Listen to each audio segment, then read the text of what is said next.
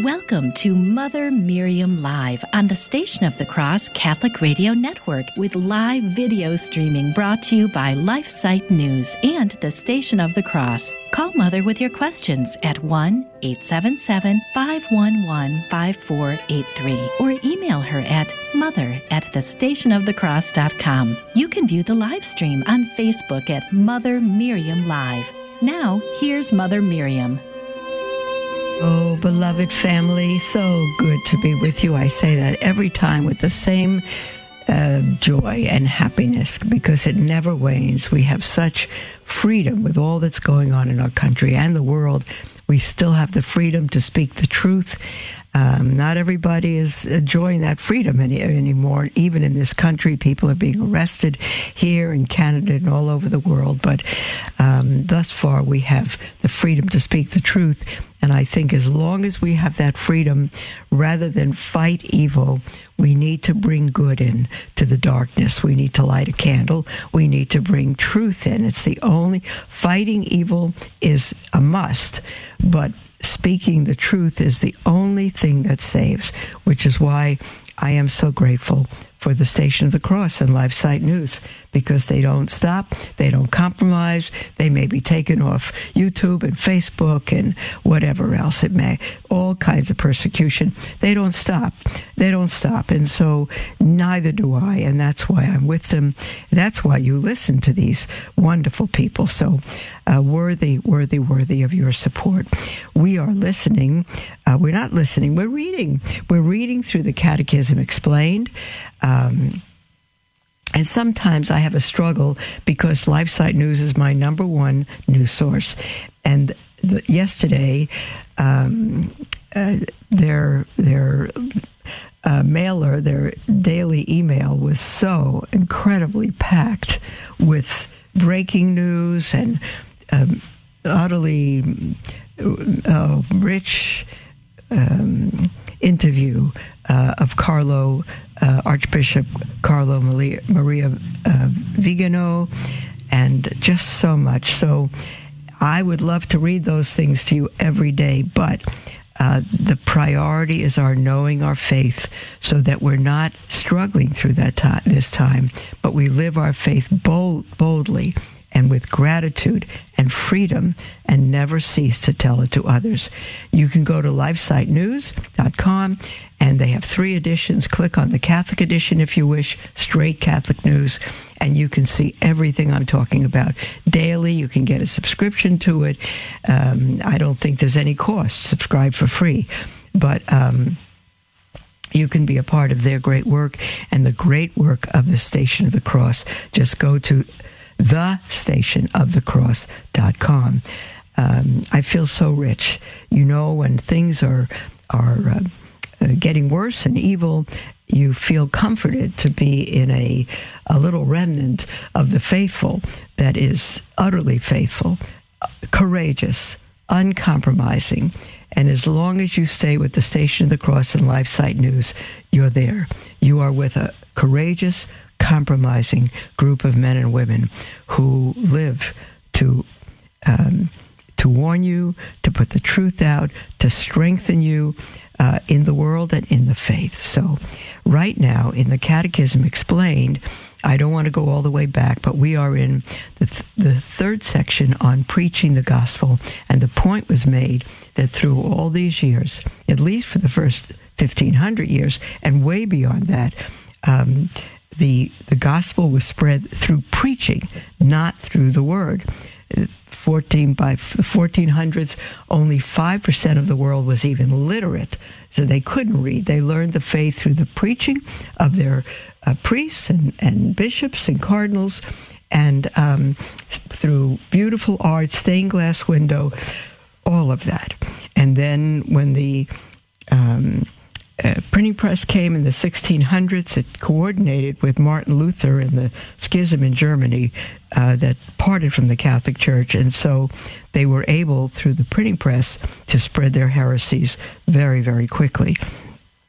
It looks like we may be coming up against another schism within the Catholic Church in Germany again. So just focus on the truth, beloved. You can watch all the news, you can you can keep up to date, but don't be a news addict. Be a faith addict. Read the scriptures. Read the catechism. So we're doing that together now. And we're up to the part, I back up just a couple of sentences, that says, A truth which the church puts before us as revealed by God is called a truth of the faith or a dogma. Uh, D O G M A. I'm spelling it because I'm from Brooklyn, and it probably sounds like D A W G A dogma, but it's a dogma of the faith. Either a universal council, um, let's see, that is one consisting of the bishops of the whole world acting under the authority of the Pope, or the Pope himself has power to declare a truth to be revealed by God. Thus, for example, the Council of Nicaea declared the divinity of our Lord to be an article of faith. You must believe that. If you don't believe that Christ is God, you're not Catholic no matter what. Just call yourself, then you're not Catholic, and you're not even a Christian. Um, and Pope Pius XI declared the Immaculate Conception of the Holy Mother of God in 1854. That is de fide, that is an article of faith that must, must, must be believed. And so um, uh, the article says when a child advances in its knowledge of religious truth, it does not really change its belief. So the church, the collected body of all the faithful, receives dogmas new to it when on the appearance of some new form of error, it says forth, after careful examination, certain truths of religion in explicit form and imposes their acceptance on all the faithful. Before the definition of it by the church, it was only a pious opinion or one proximate to faith. And here, when the Council of Trent was written following the Reformation, to set forth what is believed and that if anyone does not believe what the Catholic Church says must be believed, then they need then the Council of Trent says let them be anathema. Then they're cursed. Then they're outside of the church, outside of the only means of salvation God has set. And here he, they give the doctrine of the Assumption of our Blessed Mother, which is now a holy day of obligation, August 15th, was not set forth as a, uh, it was a pious opinion, so to speak. Everyone always believed Our Lady was assumed into heaven, but it was not set forth as a dogma, as an article that must be uh, believed those articles, like the Apostles' Creed, Creed this is I'm speaking, not reading, um, are set forth because the apostles needed to lay down certain things that Christians, and they were only Catholics then, nothing else, must believe to say you're a follower of the Christ. These are the things you must believe. And it's the Apostles' Creed. And so by 1950, there were questions on the Assumption of Our Lady. And so the church set down um, that as a dogma um, the assumption of the body of Our Lady into heaven. And you must believe it now. But it doesn't mean that it was nothing is new under the sun. It's not a new article of faith. There is no more revelation after the last apostle. The Catholic Church has always taught that.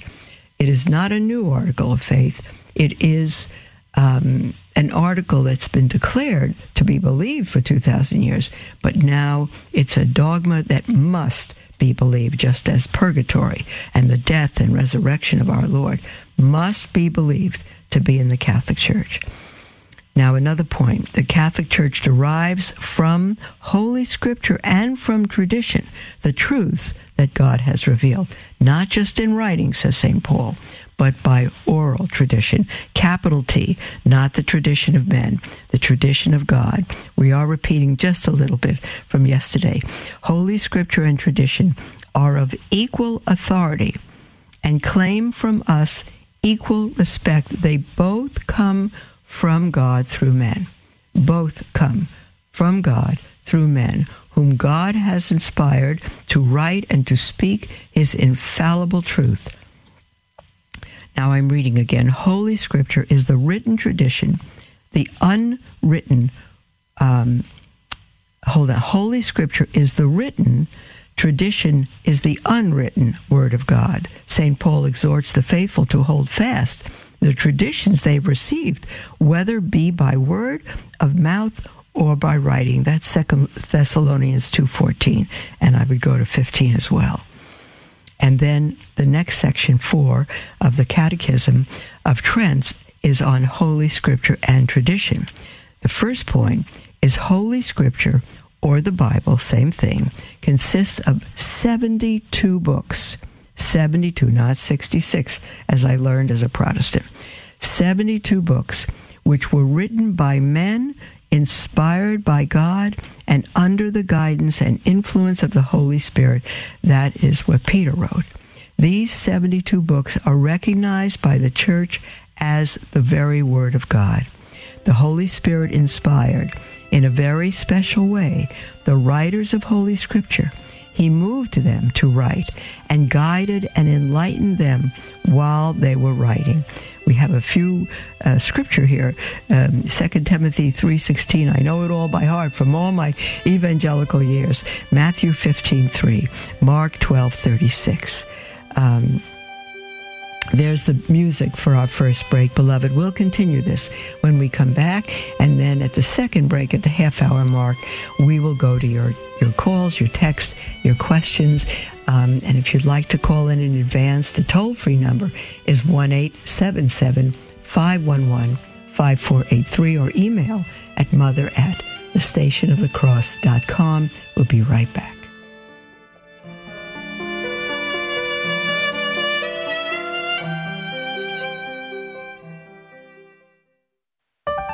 As a nonprofit lay organization financially independent from your diocese. Our apostolate is listener supported.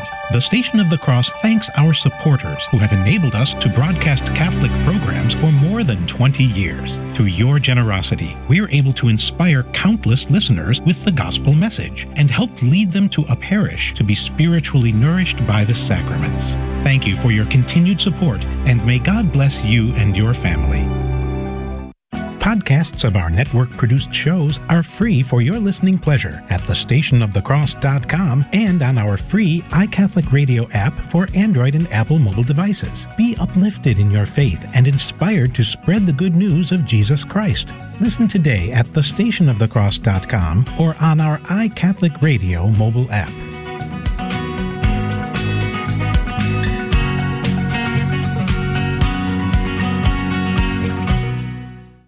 Love learning more about the church, but confused or disheartened by the struggles we are facing today? Follow LifeSite News Catholic on Facebook, Twitter, or sign up for LifeSite Catholic emails and stay up to date on the constant stream of news about the Catholic Church. Our church is in a time of crisis, and we as laity have a responsibility and a duty to educate ourselves and stay true to the faith. LifeSite News Catholic is dedicated to keeping the laity informed and educated. To follow us, go to Facebook or Twitter and search LifeSite News Catholic. As Mother Miriam always says, we must live as if it were true. Dominus et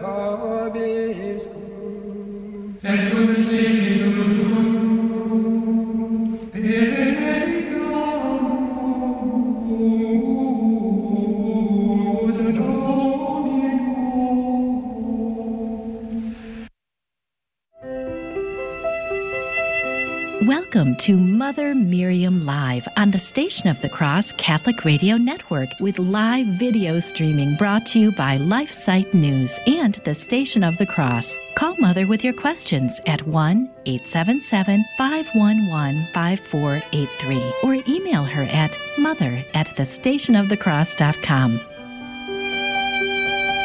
Welcome back, beloved, to Mother Miriam Live. We're right in the middle of uh, the Council of um, Trent uh, Explained. It's a huge book, and it is. Um, edited, and not edited, but because um, the full Council of Trent um, commented by Reverend Francis Spirago with a beautiful foreword by Father Chad Ripperger. It is it is the faith once delivered to the saints, and it was written following the schism of the Reformation in the 1500s.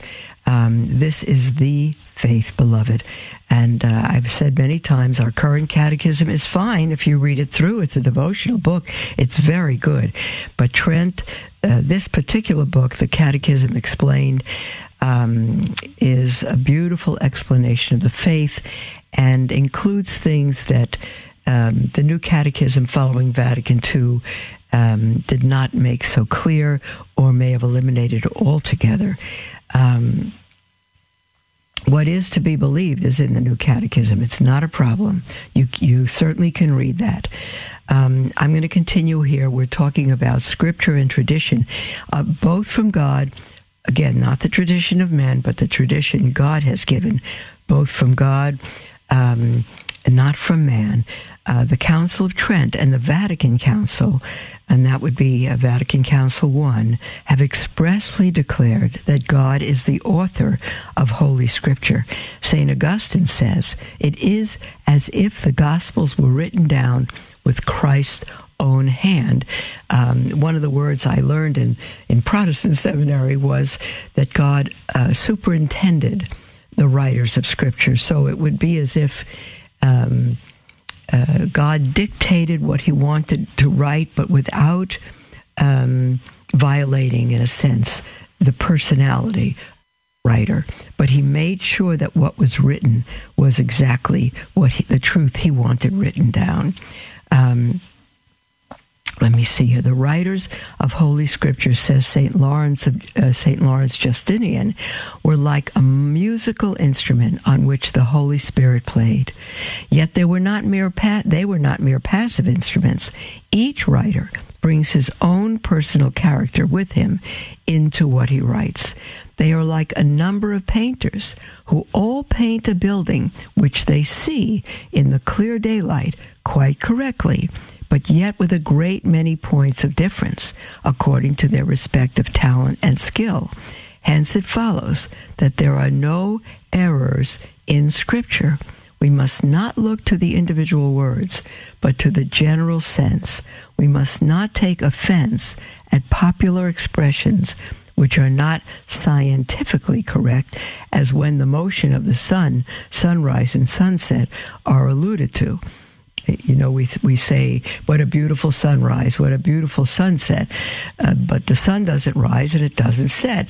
It, uh, we could say it's a glorious Earth revolving. We could do that, but we use words that are not always scientifically exact to describe what we what comes to us.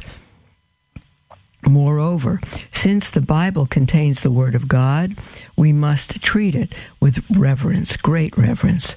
Thus, the people always stand up when the gospel is being read at Mass. Oaths are taken on the book of the Gospels. In Mass, the deacon approaches the book of the Gospels with incense and lights. The Council of Trent imposes special penalties on those who mock at Holy Scripture. The Jews had the greatest reverence for the Scriptures and the precepts therein contained the 72 books of Holy Scripture. And if you're Protestant and you're listening and you're saying, no, there are not 77 uh, books, um, you need to get a hold of a Catholic Bible and read um, How We Got the Bible by, I think it's uh, Henry Graham. Read, go to Catholic.com, go to their shop, and look at uh, the books on how we got the Bible and how Luther almost single handedly at the Reformation. Uh, eliminated those books so that when I was Protestant, I was told the Catholic Church added those scriptures. On the contrary, uh, Martin Luther took them out. And so if you are Protestant, you are missing seven plus fabulous books of Scripture written by God through men. The 72 books of Holy, Holy Scripture are divided into 45 books of the Old Testament, and the Protestant would say 39. It's not. It's 45 books of the Old Testament and 27 of the New. They are, moreover, divided into doctrinal, historical, and prophetical books. The Old Testament historical books comprise first the five books of Moses, which contain the early history of man, the lives of the patriarchs, and the history of the Jewish people up to the time of their entrance into the Holy Land. The books of Joshua and Judges, which relate their conquest of Palestine and their struggles with surrounding nations. The four books of Kings, which recount their history under their kings. And since uh, since that time, the four books of Kings um, uh, have been divided into um, um, First and Second Samuel and First and Second Kings. The book of Tobias, which gives an account of the life of Tobias and his son during the captivity. The five books, rather not five, the books of the Maccabees, which relate the oppression of the Jews under Antiochus, etc. The doctrinal books comprise the story of Job, the Psalms of David, the Proverbs of Solomon, and the books of Ecclesiasticus, Wisdom, and um, Ecclesiastes. So there's an Ecclesiastes and Ecclesiasticus. The prophetical books comprise the four greater prophets Isaiah, Jeremiah, Ezekiel, and Daniel, and the 12 lesser prophets, Jonas, Habakkuk, etc. And I learned one day that the reason for the description of the greater and the lesser is simply the size of the books. That's it. Isaiah, Jeremiah, Ezekiel, and Daniel are simply larger, longer books than the lesser prophets, than the smaller books.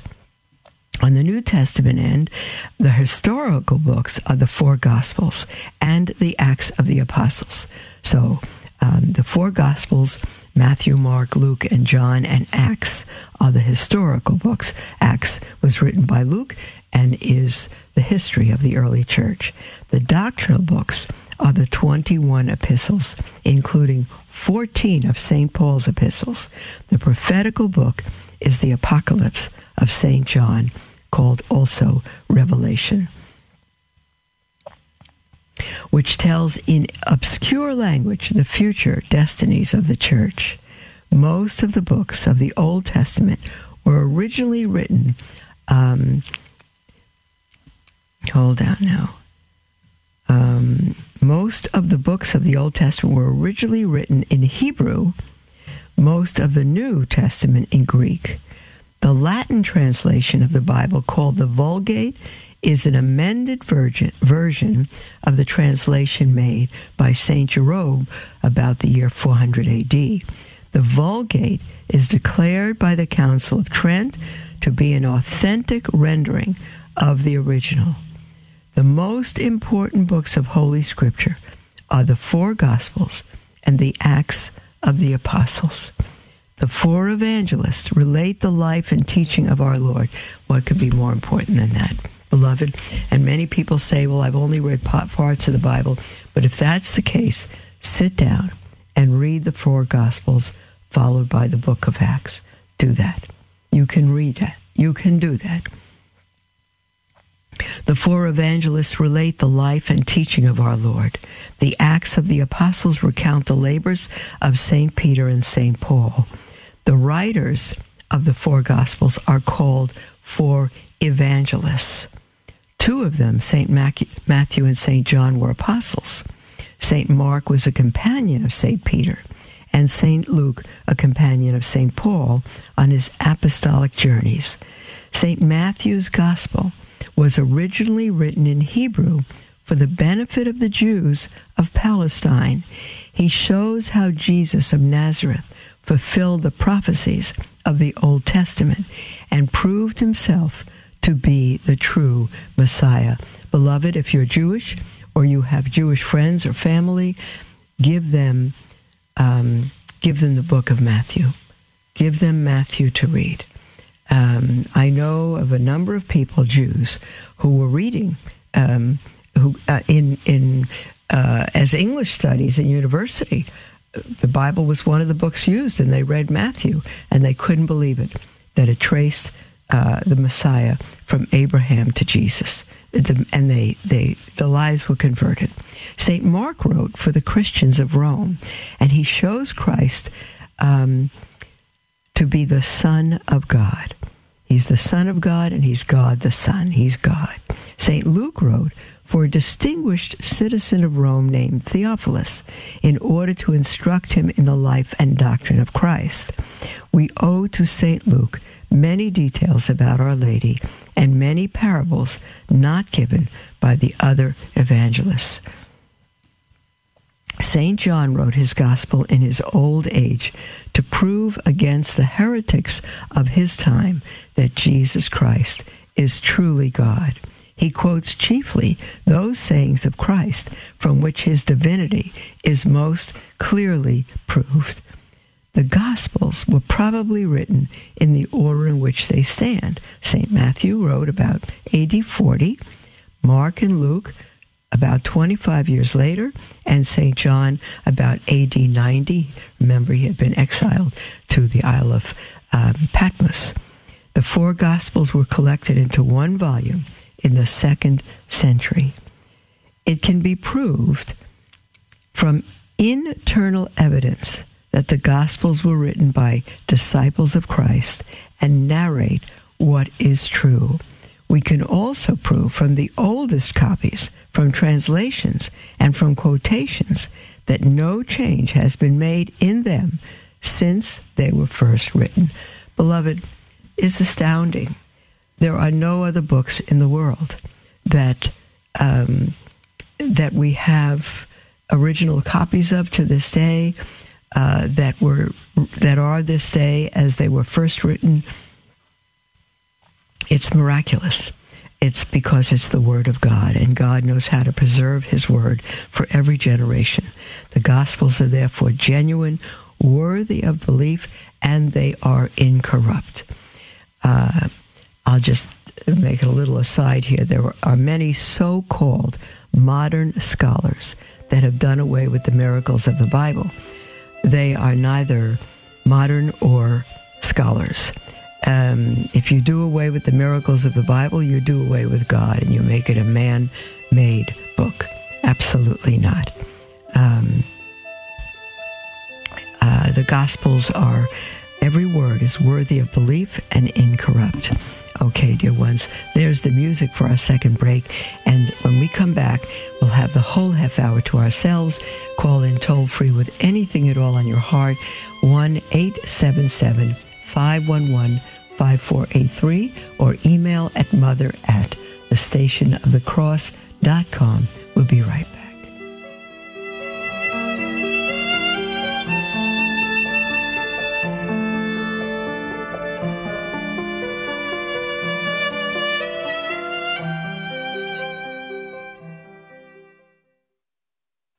LifeSite News is an international news agency devoted to defending life and family and restoring Christian culture. We aim to educate and activate our readers with the information they need to fight the most crucial battles of our day in their churches, workplaces, and families. Our motto is Caritas in Veritate, love in truth. We firmly believe that promoting the truth is an act of love, however hard it is to hear. Over the last 20 years, we have built a reputation for uncompromising reporting no matter the cost. LifeSite News is by far the most popular pro life website on the internet, with over 40 million unique users every year and growing. Check us out at lifesitenews.com.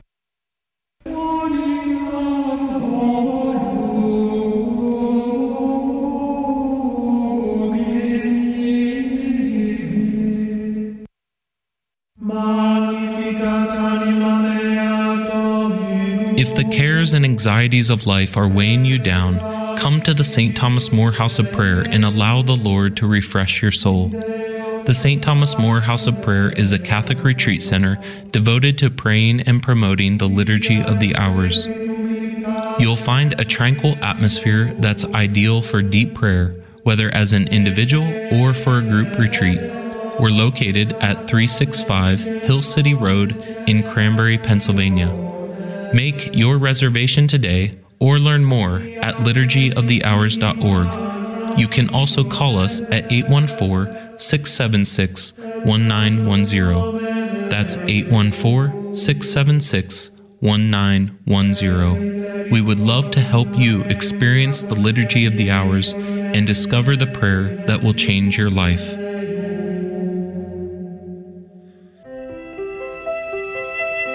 Welcome to Mother Miriam Live on the Station of the Cross Catholic Radio Network with live video streaming brought to you by LifeSite News and the Station of the Cross. Call Mother with your questions at 1 877 511 5483 or email her at mother at thestationofthecross.com. Welcome back, beloved, to Mother Miriam Live. I'm thrilled to be with you. This is our half hour together, and you are invited and welcome to call in with anything on your heart.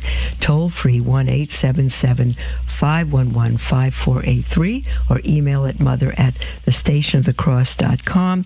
Our fund, um, thelifefunder.com, a fundraiser from LifeSite News, um, is no longer. Um, uh, alive.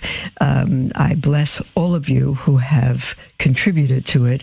And um, uh, we had one unbelievable um, gift yesterday from someone who wanted to make up the difference, who did make up the difference. And um, it, it, God is, is just too wonderful, just too wonderful. So we close on the house tomorrow, and we will be able to do it 100%. There's no way to thank God enough. There's just no way to thank God enough. And when I thank God, I thank Him for the 700 plus of you who donated to that. I know there are people that still wish to donate. We've we've had those words, and so just from now on, if it has to do with our new home in Beloit and all the construction that we'll need to do as well, um, just go to our website, www.motherofisraelshope.org, and click on the donate button. And you can click on this, the newsletter button so you can subscribe uh, and get our newsletters if you wish as well. Um, okay, one other brief announcement. Um, we've had. Uh, a few very wonderful responses uh, to um, my invitation of the women. We're probably move into the house uh, at this point, the end of August, if all goes as we plan. And um, we have a mixture of ages, 18 to 118. Um, we have many, many, many women um, over the age of 50 who have uh, inquired and applied and um, uh, several of them will be entering, but now we want to we want to balance. So we have seven openings for women, and we have four women coming next month to discern, but. Uh, it's a discernment stage. We still don't know that they'll enter. So we have seven openings for women 18 to 28 and four openings for women 29 to 40. And if you wish to inquire, just go to our website, click on contact, and it'll give you the contact information, our address here in Beloit, and um, uh, the email address, vocation inquiry at motherofisraelshope.org. Just send us an email with a just a little bit about yourself. Are you working? Are you in school? Uh, just a little bit about yourself, your age, your address, your phone number, and I think that's it. And then I'll be in touch with you. Okay, God bless you. We're going to take now, I think we have an email from, oh, we have a call from Rose in Buffalo. Hi, Rose.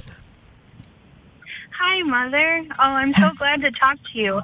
I listen to you all the time, and I every time you do a show on something, and I'm like, oh, I want to call her because I just love everything that you talk about. You're like, uh, I rave about you to everyone I talk to. Blessed so. be God, Rose. That means your heart wants God alone and above all things. That's wonderful. Oh, of course. And I just I'm really struggling. I'm I'm a parent. Um, I have three little kids. My oldest is going to be five. My others are three and one. Wow. And I'm I'm really just struggling right now with everything that's happening, especially in the schools. mm-hmm. um, with everything with the masks and all of that. I mean, for a while we've been fighting, I guess, like just like, you know, in silent protest, I guess, like not masking our children. I haven't masked my children since the beginning, but unfortunately, my oldest is in preschool and she owns a private preschool and she asks that he masks. And, you know, I just, I guess I just, I don't know how, number one, how we can fight because I feel like the time is That's easy. That's easy. Mm-hmm. It is a time to fight. Go ahead. Yeah, oh, that's okay. And, um, and also like how can I resolve myself to I don't know how to describe it like how can I resolve myself to like this is how I feel like I'm just going to be fighting forever. I guess like I just feel like I'm always going to be fighting and I I come to the realization that I guess I've been born in this time because I am a fighter by nature. So I am able to advocate for my children, but I just I just feel like we're just so unheard, and I feel so let down by the USCCB and even just the bishops locally in my parish, yeah. my diocese, and yeah. all around. And I just don't know, like, how other than prayer, which we've been doing, like, I just don't. How do I resolve myself to living like this? I guess. Well, you resolve yourself, my dear sister, to living like this by being confident of God's providence. Nothing touches us that God doesn't allow. God has given us, in one sense, a great privilege to be living in this day of such evil that we have been filled with the truth by grace, that we know Him, that we are His children. Do you have a husband at home also? Oh yes, ma'am. He's I'm okay. a stay-at-home mom, and we hope to okay. have more someday. okay, beautiful, Rose. Here's my point more than needing to fight, you need to simply live your vocation as a mother, as a wife, and as a mother. And here's what I mean by that. You say you have no problem advocating for your children, but that's not the case because your little one is made to wear a mask in preschool. You can't advocate for him because evil has won in that case. Let me ask you this since that little, it's a boy, is a son that's five? my son, yes. His name is Gabriel. Mm-hmm. Oh, what a great name. Since Gabriel was in your womb, since Gabriel was in your womb, you have homeschooled him. For all the months that he was growing in your womb until he made his debut in the world, you homeschooled him. He was born. You diapered him. You you sang to him. You loved him. You taught him to walk. You taught him to talk. You taught him how to hold a fork. You, you everything. You told him who Jesus was. You've been homeschooling him all this time. Why now, when he's five, did you turn him over to the world, to the preschool? That's a very important. Know. I'm not reprimanding. I'm asking you that question. A serious answer. Well, my serious answer is that at this point in his life, he did enjoy going to preschool. I guess when he was three, he started because we thought that it would be good for his speech. And now that he's four, he just really enjoys going, so that's why. And we also chose to send him to a traditional Catholic school in the fall. And my husband is against homeschooling, so I've been praying that he is more open to it. I would prefer to homeschool to be completely honest with you, Mother. Oh, this is awful. Is your husband Catholic? He is. He is Catholic. He was raised Catholic, but not as strong in his faith as I am. Right, right. And um, I, I've tried to explain to him how he he is completely against public school, which we had agreed with because we don't like the indoctrination in public school and this Catholic school that we are going to send him to. By all outward appearances seems to be very Catholic, I suppose. And well, that you don't you dare talk to me. I know. don't you dare you, send. I know what you say. no, Rose, don't you dare send your children to a school that at least outwardly is Catholic. Most schools that are out, many, if not most, who are outwardly Catholic, will destroy your children if they're not inwardly Catholic, if the teachers are not truly Catholic. Um, what would be if you said to your husband, honey, um, I I need to have my children home. I'm the mother. God made me the mother. He made you the father. You are the head of the house. But I beg you to hear my heart as a mother. Let me homeschool our children. And if they fall behind in grades, if their speech isn't what they need it to be, if all of that, then we can talk about something else. But I beg you to allow me to homeschool. That is God's design. It was never God's design that we give our children over to the world, even over to other Catholic teachers of families. That's not God, that we are abandoning our vocation and our children. We have no right to take the child God has given us and put him in a school where he has to be masked all day. That's an abuse. It's an it's child abuse. I, I'm speaking as clearly as I can. I'm not exaggerating. It is child abuse, and there's no need for it. Uh, it's been proven. So, Rose, um, I would sit down with your husband when the children aren't around, and in very heartfelt, uh, not no criticalness no controlling spirit, nothing, and say to your husband, honey, I need you to hear me. I need you to hear me on this. I need, I need to have the children home with me. They need to be home with me, even though our Gabriel enjoys preschool. Um, it's it's an abuse on our part that we would send him someplace that he has to live in a mask. It's terrible, and even when he's going to go to a so called good Catholic school, uh, all those children that go there are not Catholic.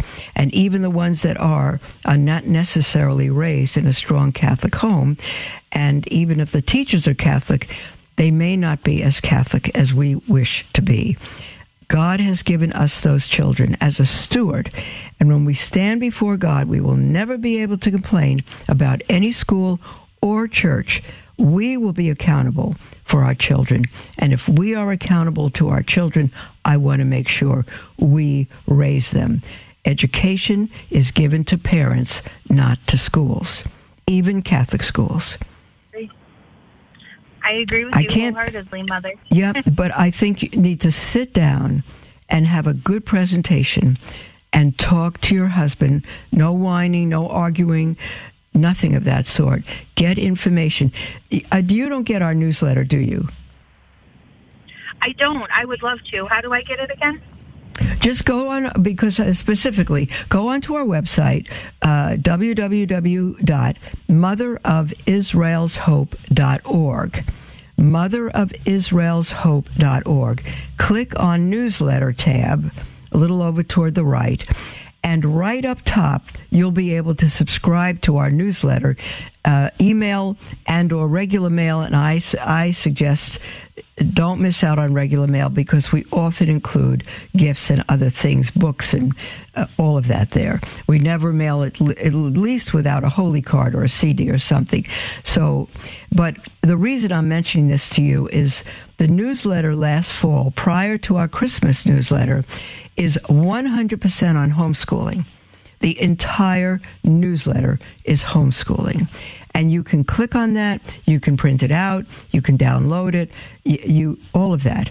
And it all speaks about God's desire for us to homeschool, the stewardship of the parents to teach their children from Pope uh, Pius XI and others it's it's not a better choice anymore. It's the only choice. If you have, and I've got a survey in there of 22 questions from a, a huge bunch of homeschooling moms uh, that answer all the objections of of moms and fathers who are afraid to homeschool. What about if my house is a mess? What if I can't pay sufficient attention? What if I don't have enough time? What if this? What if that? It's all answered. It's all answered in there. So, Rose, I can't think of another approach for you. Forget what's going on in the world right now, other than you happen to know it. Um, your vocation is your home. Stop being an advocate for your children. Take them home and protect them and raise them in total freedom with no masks and the truth and love of God. I truly have no other answer for you, Rose. I would have had another answer for you a year ago, but no longer. No longer. It's simply too evil out there.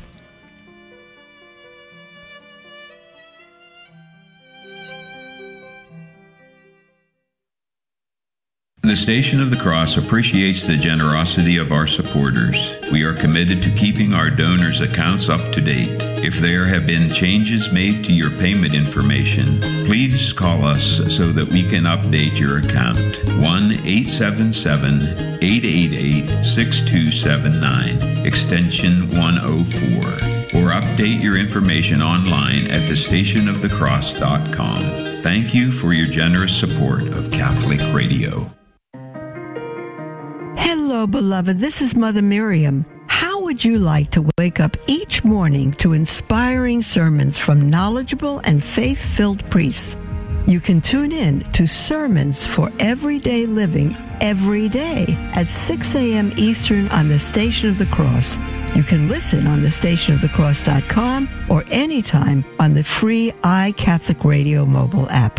God bless you. We stand at a crossroads in history. We can stand up for life, family, and a Christian culture, or we can stand idly by while the fabric of society becomes fundamentally anti life, anti family, and anti Christian, slowly leading to its own demise. LifeSite News is the leading defender of life, family, and Christian culture. Through our news reporting, we seek to educate readers with information and zeal they need to fight the most crucial battles of our day and we need your help to continue that mission. You can support LifeSite News by following our social media pages on Facebook, Twitter, and Instagram. Another way to support LifeSite is to prayerfully consider becoming a Sustain Life monthly donor to help us continue to save lives in the culture. To donate, visit give.lifesitenews.com forward slash sustain life. Our staff of over 40 and millions of future generations thank you for helping to save the culture. Welcome to Mother Miriam Live on the Station of the Cross Catholic Radio Network with live video streaming brought to you by LifeSite News and the Station of the Cross. Call Mother with your questions at 1 877 511 5483 or email her at mother at thestationofthecross.com. Welcome back, beloved family, to Mother Miriam Live. Oh boy, this is our last uh, segment. Um, we were speaking with Rose from Buffalo. Um, uh, prior to the break. And Rose, if you're still listening, my dear one, um, I'm so sorry we didn't have a chance to say goodbye, but um, uh, I know my answer was very limited and very harsh. Um, I believe it's the way it is. I believe it's the way it has to be. Um, I do believe that, Rose, and um, our times are evil. And um, when you said to me you could advocate for your children, you have no problem with that. I think you're a little deceived because if you could advocate for your children, your son would not have to wear a mask in school. So um, I don't know what else to say to you than I have. Um, I think it's very, very, very crucial. Absolutely crucial. So download our um, newsletter from last fall on um, on homeschooling. The whole thing is homeschooling, and go ahead and sign up for our newsletter if you wish. Um, call at any time, but um, uh, you you called with how to approach the current state of the world, and the only way to approach the current state of the world to live our faith, as I say many many times, as if it's true. That means you have a vocation to be a wife and mother and nothing else, and not to send your children anywhere. You and your husband must raise your children. Um, I don't know what your husband would do if you expressed all this to him. Show gave him the copy of the homeschooling newsletter. Um, maybe let him speak to some good homeschooling uh, parents from church. I don't know what, but if he realizes how serious you are, and to say to him, sweetheart, I know you're the head of the family, and I don't want to usurp your role, but I beg you let me homeschool them and take a test with public school children and see how they fare. And if our children do not uh, come up to the level of public schools or even Catholic schools, we can talk about it then. But right now, I cannot abandon my vocation of teaching our children at home. That is our vocation. There is nothing in all of Scripture that tells us to send our children to others. Now, while I've said that, I do know there are good Catholic schools. There are good Catholic schools. Many families have come to Beloit, Kansas, particularly because of St. John Catholic, the Baptist Catholic School. Catholic teachers through and through, just outstanding. Outstanding sports, outstanding academics, all of it. Uh, school masses, uh, just beautiful. I've been in many churches um, through the years in many cities with school masses. I've never been in one as reverent as this at St. John the Baptist Church in Beloit with all the children there. You don't hear a peep. They're reverent, they're wonderful. So um, if it's a situation like Beloit, um, a situation like the academy I think it's St. Ambrose Academy in Madison, Wisconsin. These are exceptions within Catholic schooling. If you have a situation like that, or you have maybe a homeschool co op where you have uh, a few parents, maybe single parent, who has to work and cannot keep her children at home. And there's another a mother of a family with a mother and father, and she can take your children in and teach them along with hers. This is fabulous. As Catholics, we need to come together. If we don't come together above ground, we will be together underground. Okay, we have an email from Luther who says, Mother, I've wondered if how often one goes to confession matters in terms of effectiveness. I'll simply say yes to that in general. Luther says, My understanding is that even the most serious sins, those which are mortal, are forgiven with repentance. That's true before a priest in confession if they're mortal. But how does this work for someone who rarely, if ever, goes to confession? He says, for example, let's say a person commits a murder when they're 25 years old.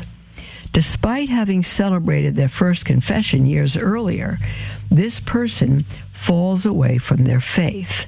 They live their whole life without going to confession for that sin um, while also accumulating more sin in the meantime. And if they call themselves Catholic, they're going to commit a mortal sin every single Sunday by not being in church. Eventually, Luther says, the person realizes, realizes that they are near the end of life stage and decides to go to confession. They go to confession and finally confess all of their sins that have accumulated over the years including the murder they committed. My question is this Does this person still receive, excuse me, equal confession? No, does this person still receive equal forgiveness in comparison to a practicing Catholic who regularly attends confession on a weekly or monthly basis? Before I read the rest of your paragraph, Luther, the answer is a resounding yes. Absolutely yes. Let's say you're a Catholic and you go to confession every single week of your life, every day of your life. Are you more forgiven than the thief on the cross who made his confession hanging on the cross at the 11th hour, the last minute? Are you more forgiven? You are not. You are just as forgiven as the thief on the cross. The ability to go to confession more often is an enormous grace, is a gift of God and confession. Uh, let, let me finish your paragraph here. If a person who dies in a state of mortal sin goes to hell, what happens to this individual who did technically confess, but waited until the last possible minute and only did. They both go to heaven. They both go to heaven. If they're forgi- a person is even he's not a quarter forgiven, fifty percent forgiven, three hundred percent for. You're forgiven or you're not, you're forgiven or you're not. Look at the people who put Jesus on the cross. They nailed him to the cross. The Jews, uh, from whom he came and whom he came to save. And they spit on him and mocked him and uh, um, so many sins against him. And while they were spitting and mocking him, he said, Father, forgive them. They don't know what they're doing. They're blind, they're stupid, they're ignorant. They don't know what they're doing. They didn't even confess their sins, and our Lord asked for their forgiveness. Perhaps it depends, Luther says, on whether the person was truly sorry. Well, if they're not sorry, they're not forgiven. If someone is just making a technical confession and he's not sorry, he doesn't necessarily have to have a deep uh, sorrow that brings him to tears. That's a gift of God, godly sorrow, and we want that. But if he's truly sorry, even if because he fears the pains of hell, um, that's what we confess. Um, not just because I fear the pains of hell, because thou art worthy of all love. But some go to confession before they uh, deeply love God, just because they fear the pains of hell and they believe their sins may bring them to hell. And it's a true confession. They are confession, they are forgiven. Perhaps it depends on whether the person was truly sorry or if they simply wanted to rid themselves of the negative effects of dying in a state of sin. I'm interested in hearing your response. God wants us to come to Him, dear Luther, even if it's the first time uh, in our life, even if it's on our deathbed. We are completely, completely forgiven. If you go and to, to, confession every day or every week, it's a great grace. And through the penance that the priest gives you, you grow in holiness and have the privilege of making reparation for your sin. It doesn't matter how many times, it matters that you go and before it's too late. There's our closing music, beloved, and we'll speak with you all tomorrow. God bless you.